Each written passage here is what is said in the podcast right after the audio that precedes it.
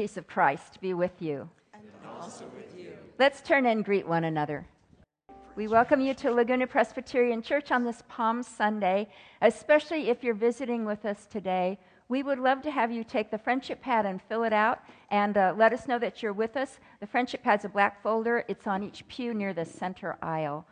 Um, today, that, there are lots of moving parts today, including that you probably have a palm. So, as you see, we're going to wave them during the praise God and singing part of the service this morning. So, I'm waving mine. Don't make me be the only one.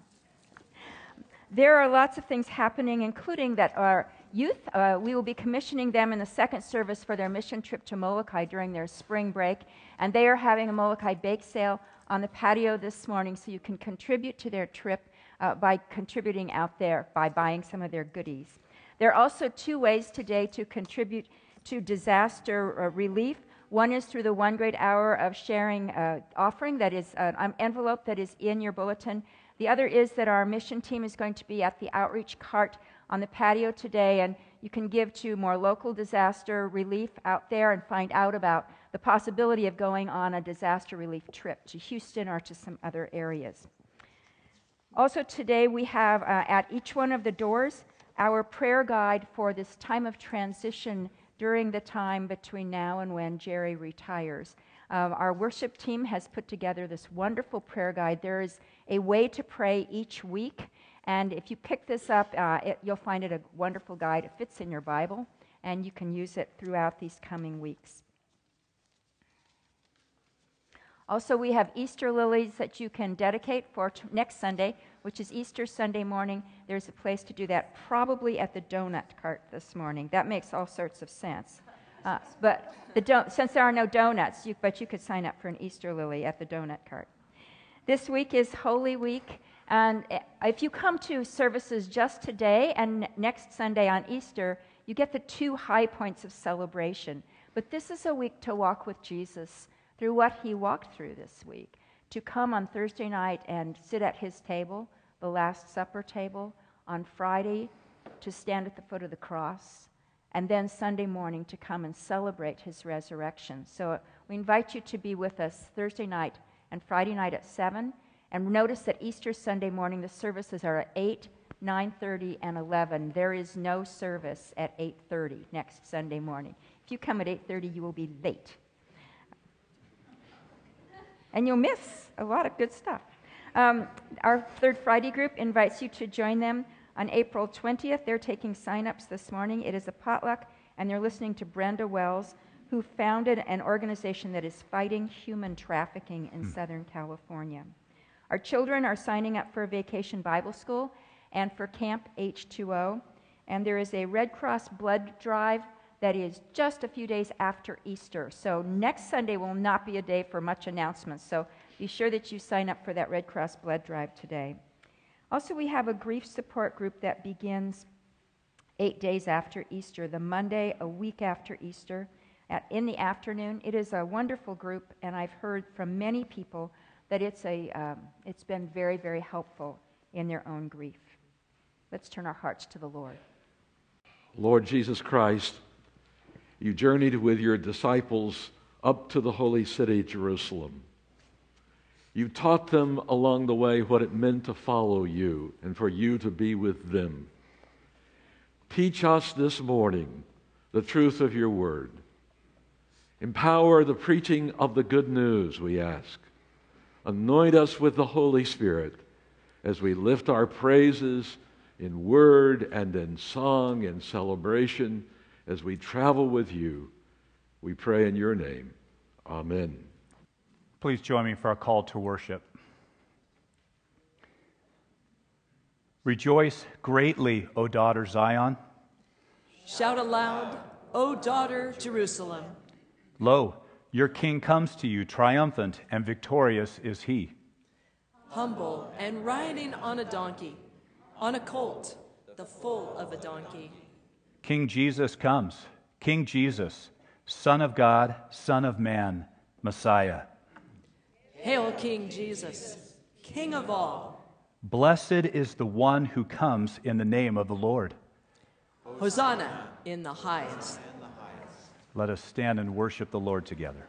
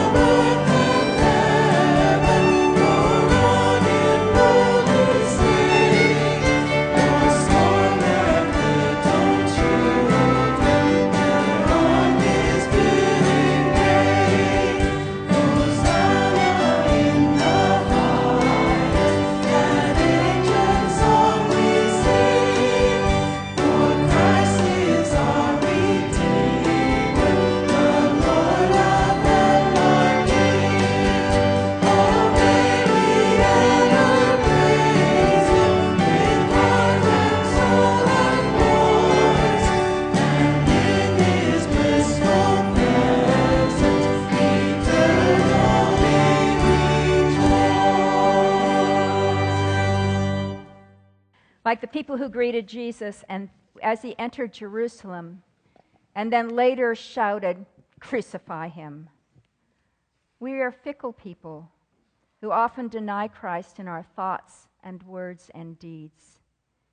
Remembering the events of Jesus last week helps us see ourselves as we truly are sinners in need of a Savior. A Savior, thank God, that we have in Christ. So let us pray.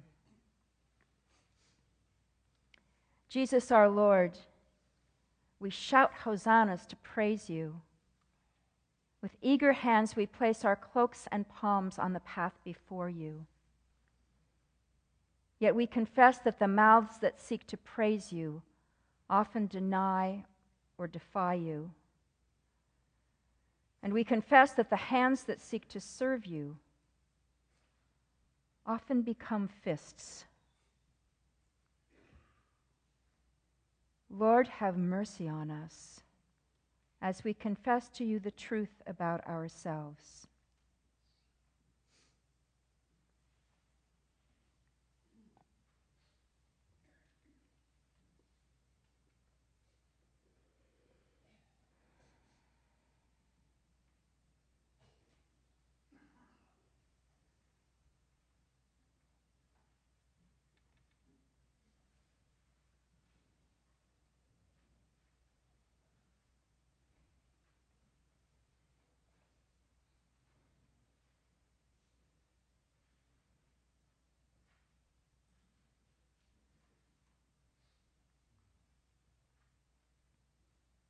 For we pray through Christ our Redeemer. Amen. Hosanna to the Son of David. Blessed is he who comes in the name of the Lord. For Christ, Christ came into the world, not to condemn the world, but that the world through him should be saved. Therefore, be imitators of God as beloved children, and walk, and walk in, love, love as Christ loved us and gave himself up for us a fragrant offering and sacrifice to God. Hosanna! Amen. true?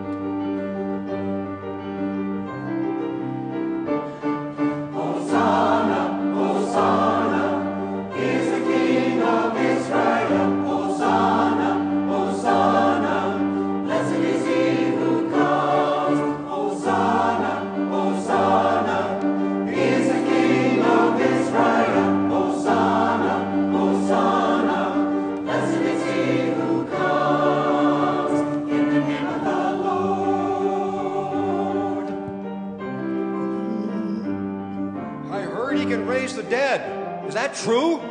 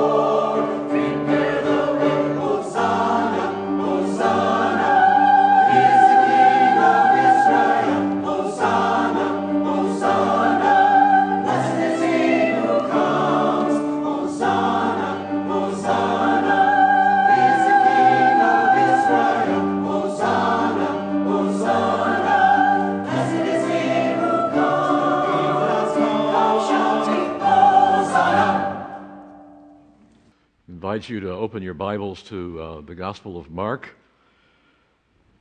We're in the middle of the journey that Jesus took with his disciples from Galilee up to Judea and into Jerusalem by way of Jericho.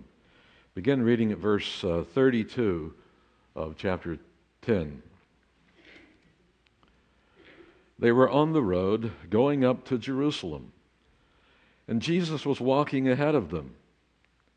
They were amazed, and those who followed were afraid.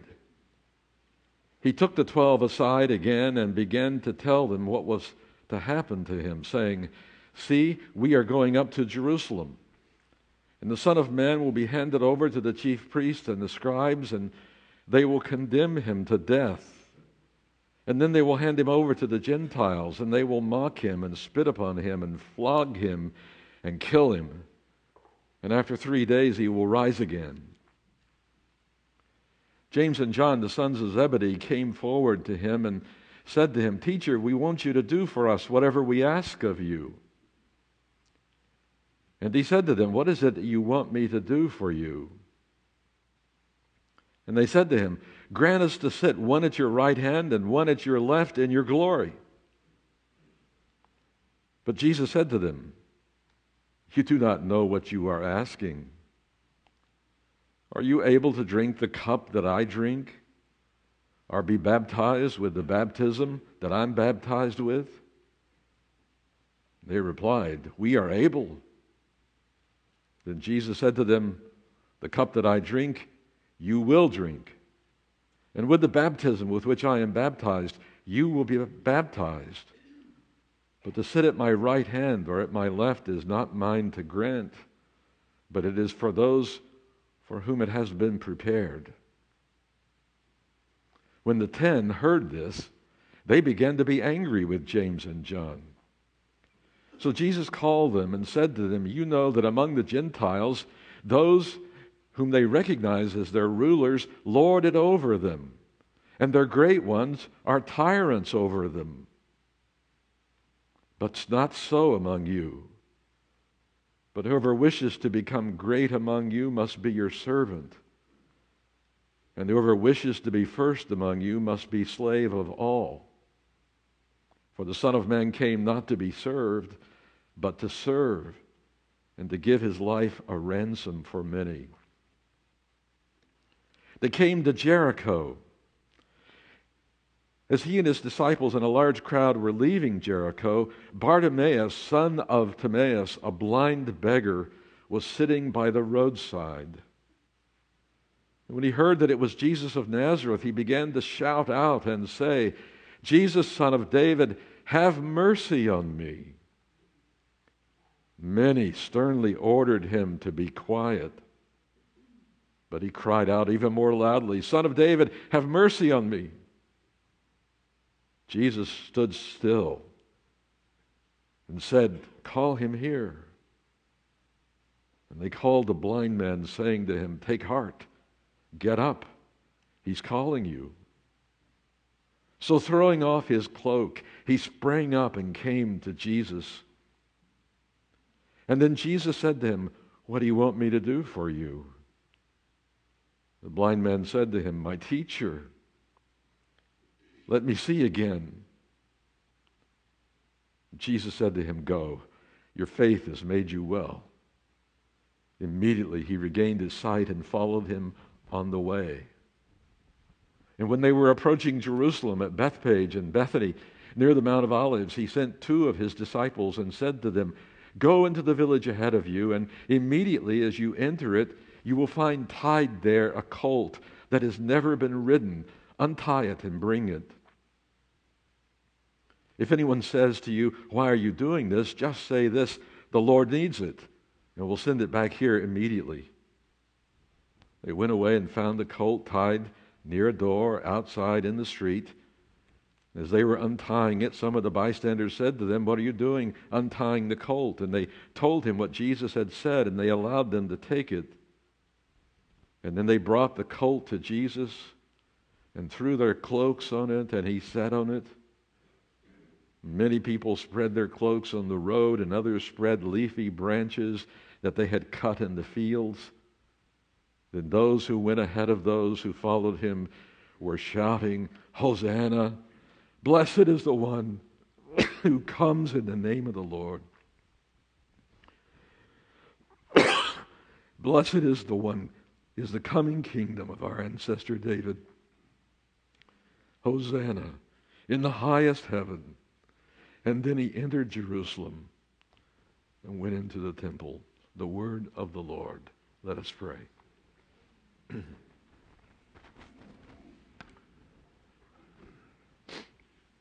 Lord, uh, we lift our hearts up to you this morning. We are so grateful that you chose to journey with your disciples and with the crowds up to Jerusalem for the celebration of Passover. This morning, we journey with you and we listen to your word and we are caught up into the drama of this story. Help us to hear it in a new way and to respond in faith, hope, and love. We ask in your name. Amen. I feel well. It's just my voice for some reason. 2008, the group, we took a group to the Holy Land. Some of you were with us. But one of the things we missed on that trip was we were not allowed to go into Jericho. That city that sits just above the Dead Sea and the Jordan River. 800 feet below sea level, just above the Dead Sea at 1,200 feet below sea level, the lowest elevation on planet Earth. So you can imagine what the weather would be like, not unlike the Mojave Desert or Death Valley. But Jericho is a Palestinian city, and the state of Israel at that time felt it was too dangerous for tourist groups to go into Jericho. And so we skirted the old city that was founded in 10,000 BC, where humans first settled down and began to grow crops. The gate to, gateway to the Holy Land, to the Promised Land from the east. We skirted around it. And so this last year, when we were on the tour in May, we one of the things I insisted on with the tour company was that they take us into Jericho and that our group be allowed to see some of the biblical sites that are so important and some of the archaeological digs that have really been informative in our understanding of life in the Jordan Valley.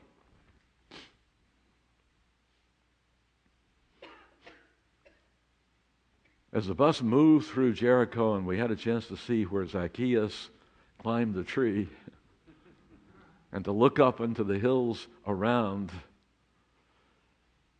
the Mount of Temptation for Jesus and all of that. It was very important. And finally, we turned around. The bus was leaving Jericho, moving at moderate speed.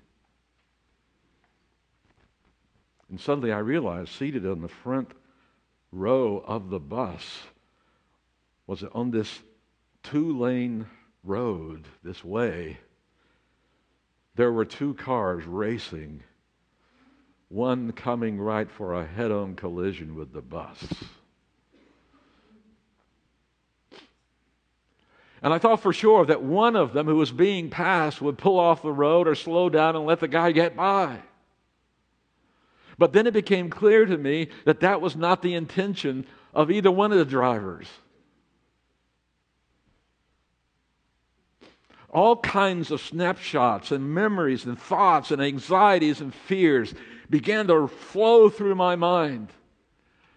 And I thought to myself, this is the last place I want to die on the road to Jericho.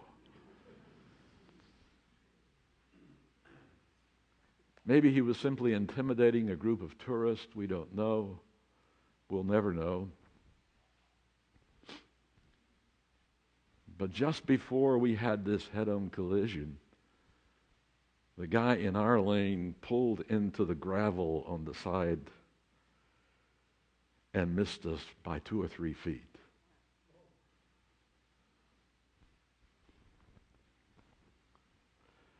I found myself praying this prayer of Bartimaeus Lord, have mercy upon us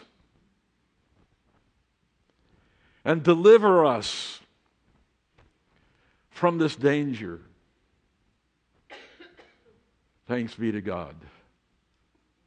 We were delivered, but there have been many pilgrims on that road at various high holy days in the life of Israel.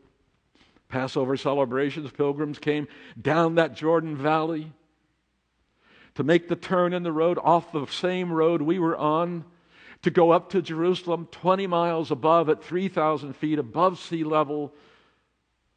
A trail of switchbacks, a steep climb in the heat of the day. A dangerous place where robbers were inclined to hide and to ambush pilgrims on their way to the holy city. In reading the narrative of Mark and the other Gospels, it is clear that the disciples, the 12, were experiencing many things on that journey. They were thinking, they were processing, they were feeling, and they had some awareness of danger, and they encountered people along the way, like Zacchaeus, the wealthy man, the tax collector who had ripped off his people and was considered a betrayer. They moved through Jericho after Jesus spent the night in Zacchaeus' home and transformed Zacchaeus' life. And, and then they begin that journey outside of Jericho up to Jerusalem, but just to the side of the road was a man, a blind man named Bartimaeus, seated and he was crying out, Jesus, son of David, have mercy upon me. I began to ask myself in processing and dialoguing with this story what is it that the disciples were feeling? What is it that they were thinking? And how are they similar to us? And one of the first things that the text tells us is that they were amazed. But not just amazed, they were afraid.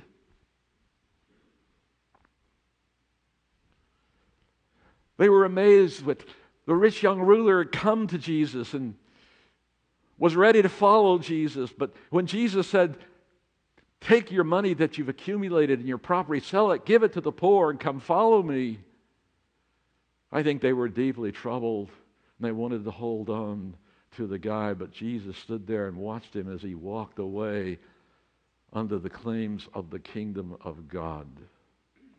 And that's the way it can be. The claim, the call to follow Jesus on the road can become amazing for us and deeply troubling and can fill us with fear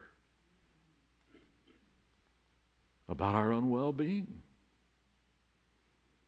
about what it means to follow Jesus. And what was even troubling, more troubling to them as they went along in this journey was the message that Jesus taught and proclaimed. Repeatedly, he came back to this same theme. It's necessary for the Son of Man to go up to Jerusalem. And you need to know that when we arrive, I will be arrested and put on trial and convicted and spat upon and mocked and killed. But on the third day, I will be alive again.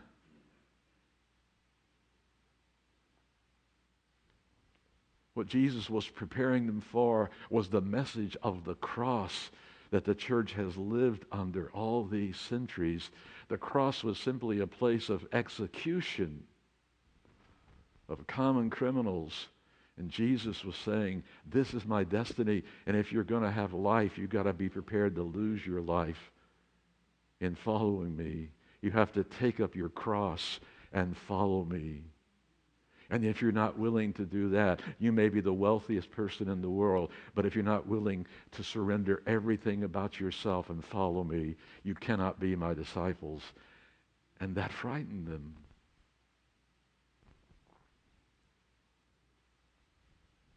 We live in a generation of fear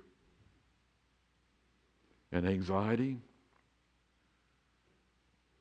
And oftentimes we do not know how to respond to it, and perhaps we insulate ourselves from all the messages that come to us, all the things that threaten us. And we come to church on Palm Sunday and we begin to reflect upon what the message of Palm Sunday is all about. Three or four weeks ago, a pastor from our presbytery, um, on the occasion of the 50th anniversary of our presbytery, interviewed me since I'm one of the long timers in this presbytery. they wanted to get it on video. They asked me about what my hope for the church was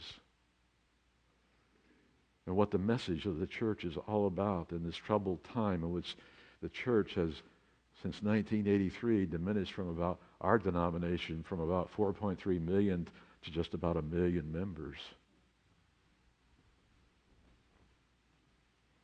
And this past week, Skip Hellewell from the Laguna Beach um, Independent, the Indy, interviewed me in regard to my retirement. And it's one of the questions that he raised me. What's with me? What's the hope of the church?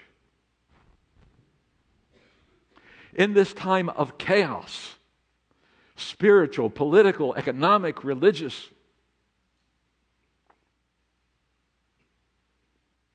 What do we have to say to a world that is spinning out of control?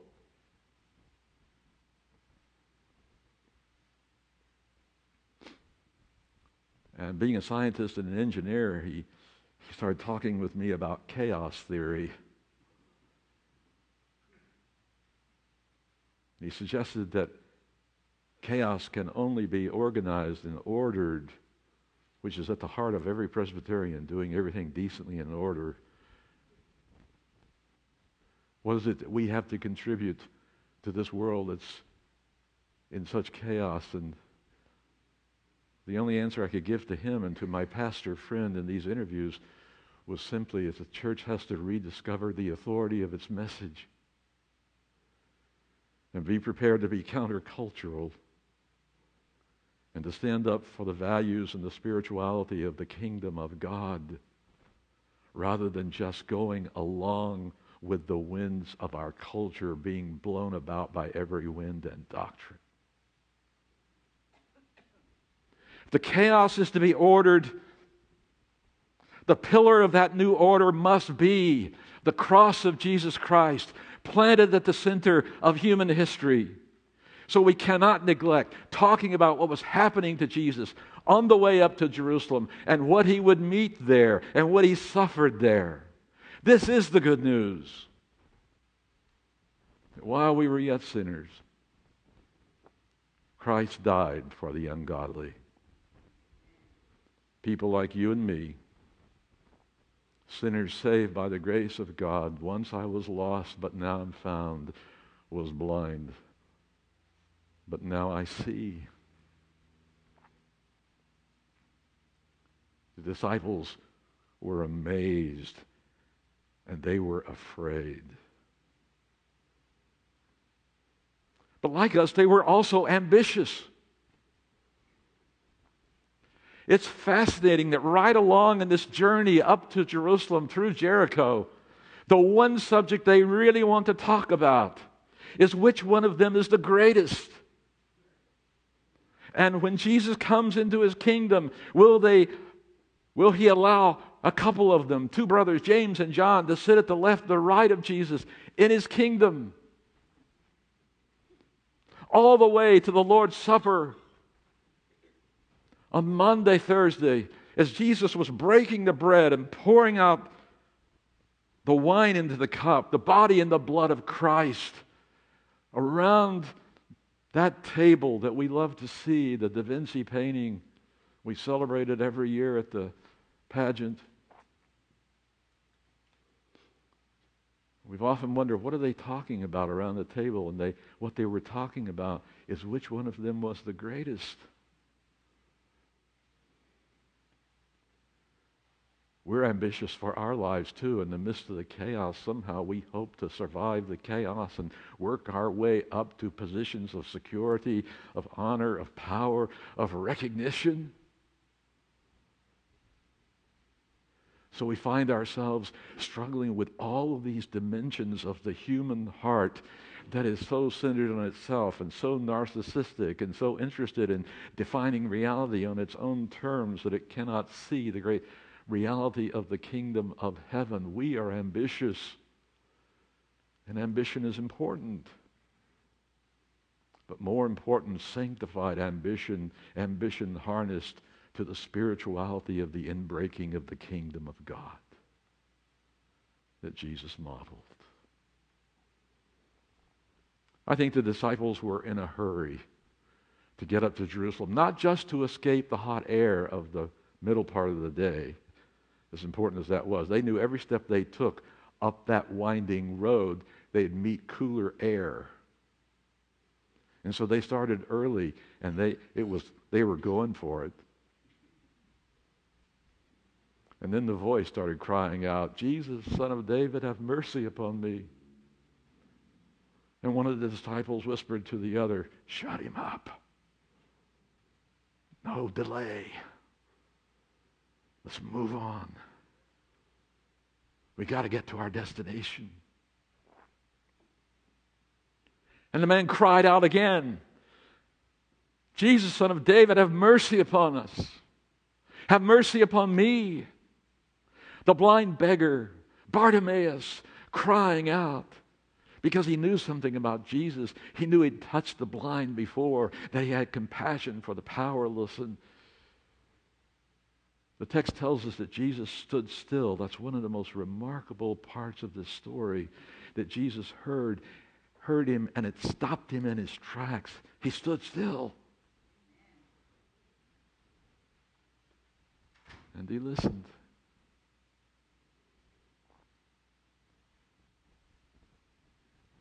Along the way, he had told the story of the Good Samaritan.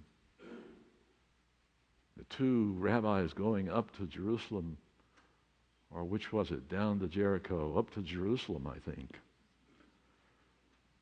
for religious responsibilities, and seeing a man lying in the gutter, beaten up and robbed, and left for dead, and they passed on by because they didn't have time to stop.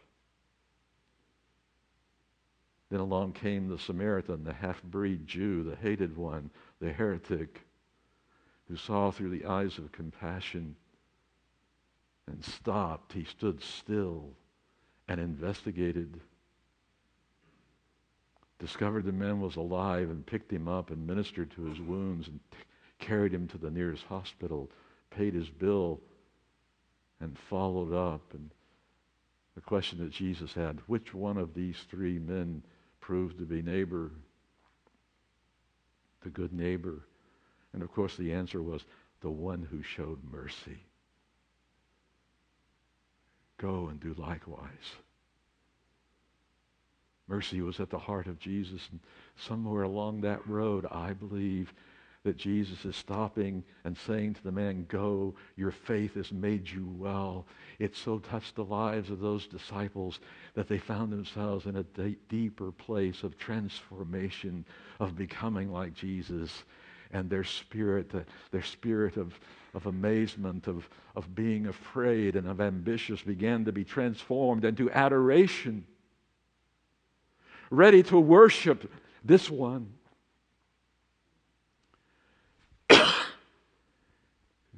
so when they arrived in Jerusalem, the city welcomed him. The disciples who journeyed with him were leading the celebration. They put their cloaks on the road. They cut leafy branches, as we have, and placed on the road and they were proclaiming him as the king. Hosanna in the highest, the spirit of adoration and of praise for this man who had touched their lives and given them hope and mediated the mercy of God to them. We're in that march up to Jerusalem. Maybe we call it the March for our lives. We watched the television marches of young people, students in Washington, D.C., and Los Angeles, and Denver, and other places yesterday protesting gun violence. And all of us know we've become an armed camp. And assault rifles that are machine guns intended to be used in the field of battle are everywhere. From Los Angeles to Las Vegas to Washington, D.C., to every state in the Union. And we wonder what is the answer? And these young people, even though we might consider some of their cries to be naive, nevertheless they sit beside the roads of our lives crying out, Have mercy upon us. We have experienced the evil of the world. And are you so impotent you cannot do anything about it?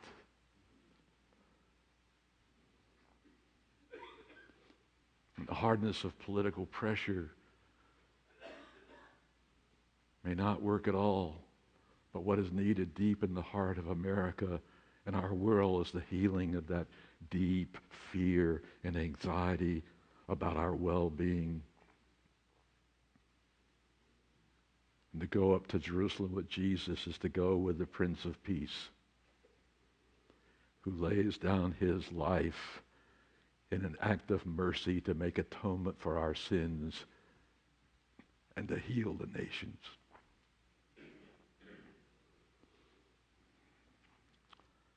I want to march with Jesus. But it's risky business because not everybody agrees. The reporter asked me, how is it that you've been able to survive in Laguna Beach as a pastor for 40 plus years with the swirling chaos of the issues of our world? The only answer I could give was by clinging to the cross of Jesus and seeking to follow as faithfully as I can and as we can the claims of the gospel which are the hope of the world and the healing of the world for all the issues that we confront. Pray with me. Oh Lord, we adore you. We love you. You have claimed our lives. We belong to you, body and soul, in life and in death, and nothing can separate us from your love. Make us unafraid to take the journey up to, Ju- up to Jerusalem, to bear the cross, to love one another, to hear the cry of the world, to respond in mercy to the need that is all around us for forgiveness, for healing of our bodies and minds for the transformation of our culture and the life of the nations. This we pray in your name. Amen. We receive the morning offering, and along with it, in addition, is our one great hour of sharing offering to help with disaster relief around the world. Let us worship God.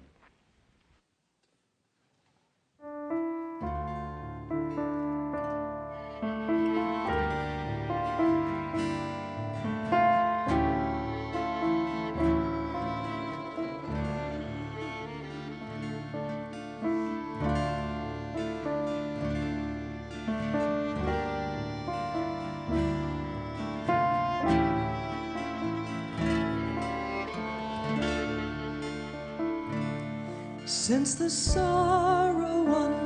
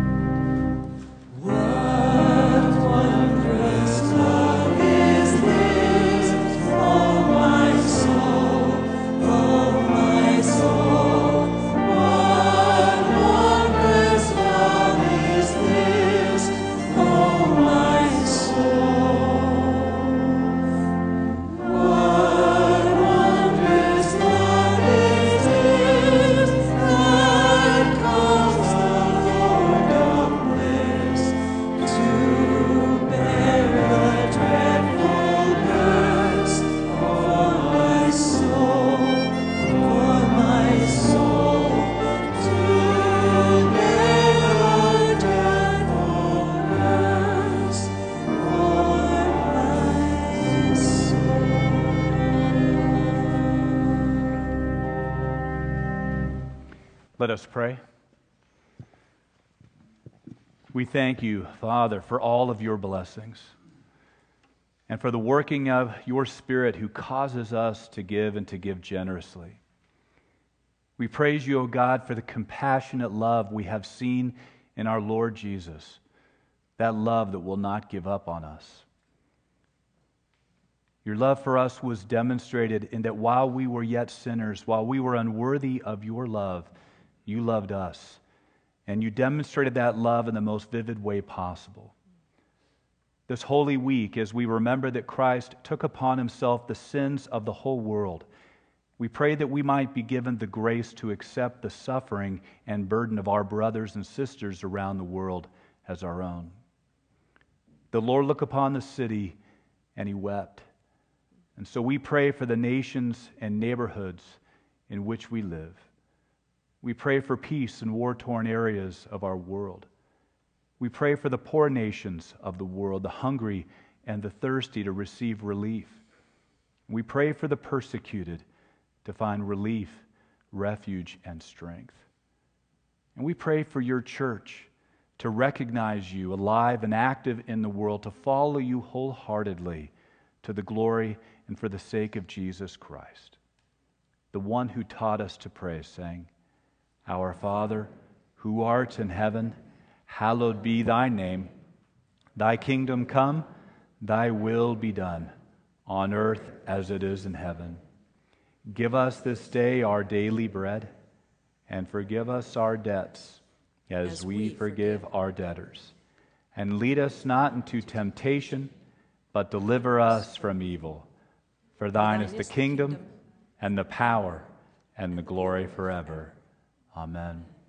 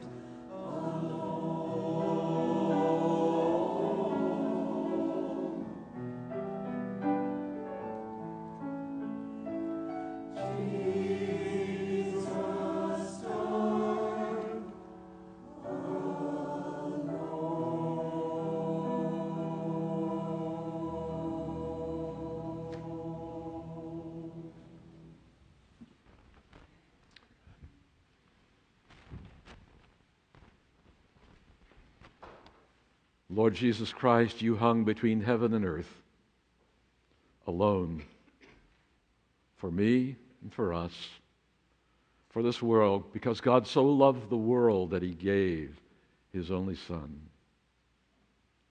to purchase our salvation, to reconcile us to the Father and us to one another, to fill us with the life transforming power of mercy. Help us to march not just for our lives but for the life of the world. In the name of the Father, and of the Son, and of the Holy Spirit. Amen.